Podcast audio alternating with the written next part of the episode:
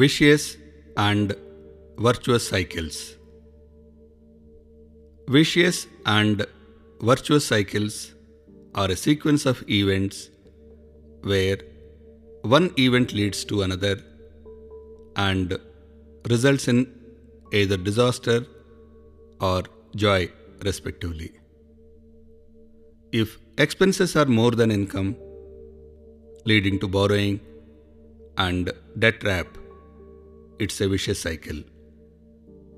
If expenses are less than income, resulting in savings and wealth creation, it's a virtuous cycle.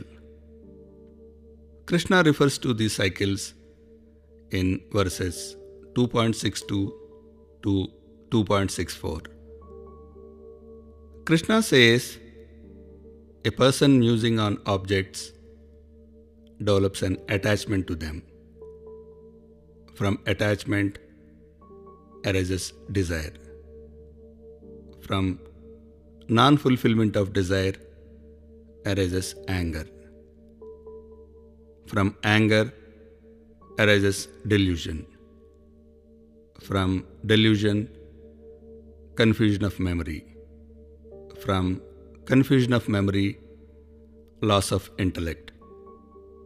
And from loss of intellect, the individual perishes. This is the vicious cycle of downfall. On the other hand, Krishna says that when one is free of rag, fondness, dvesh, hatred, and has his indriyas, senses, under control, one attains peace, tranquility, even while moving among sense objects. This is nothing but a virtuous cycle of peace and joy. All of us move among the sense objects in everyday life. How we treat these sense objects sets the direction of our travel. In case of a virtuous cycle, one frees oneself from rag and dvesh towards the sense objects. Whereas in a vicious cycle, one develops an attachment to rag or dvesh.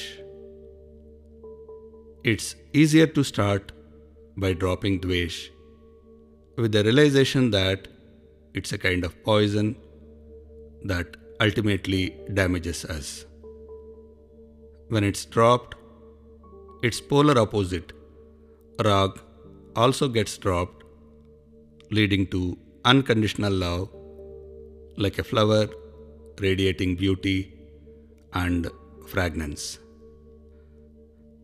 The absence of rag and dvesh is a common thread in the Gita, and Krishna advises us to see ourselves in all beings, all beings in ourselves, and finally see Krishna everywhere.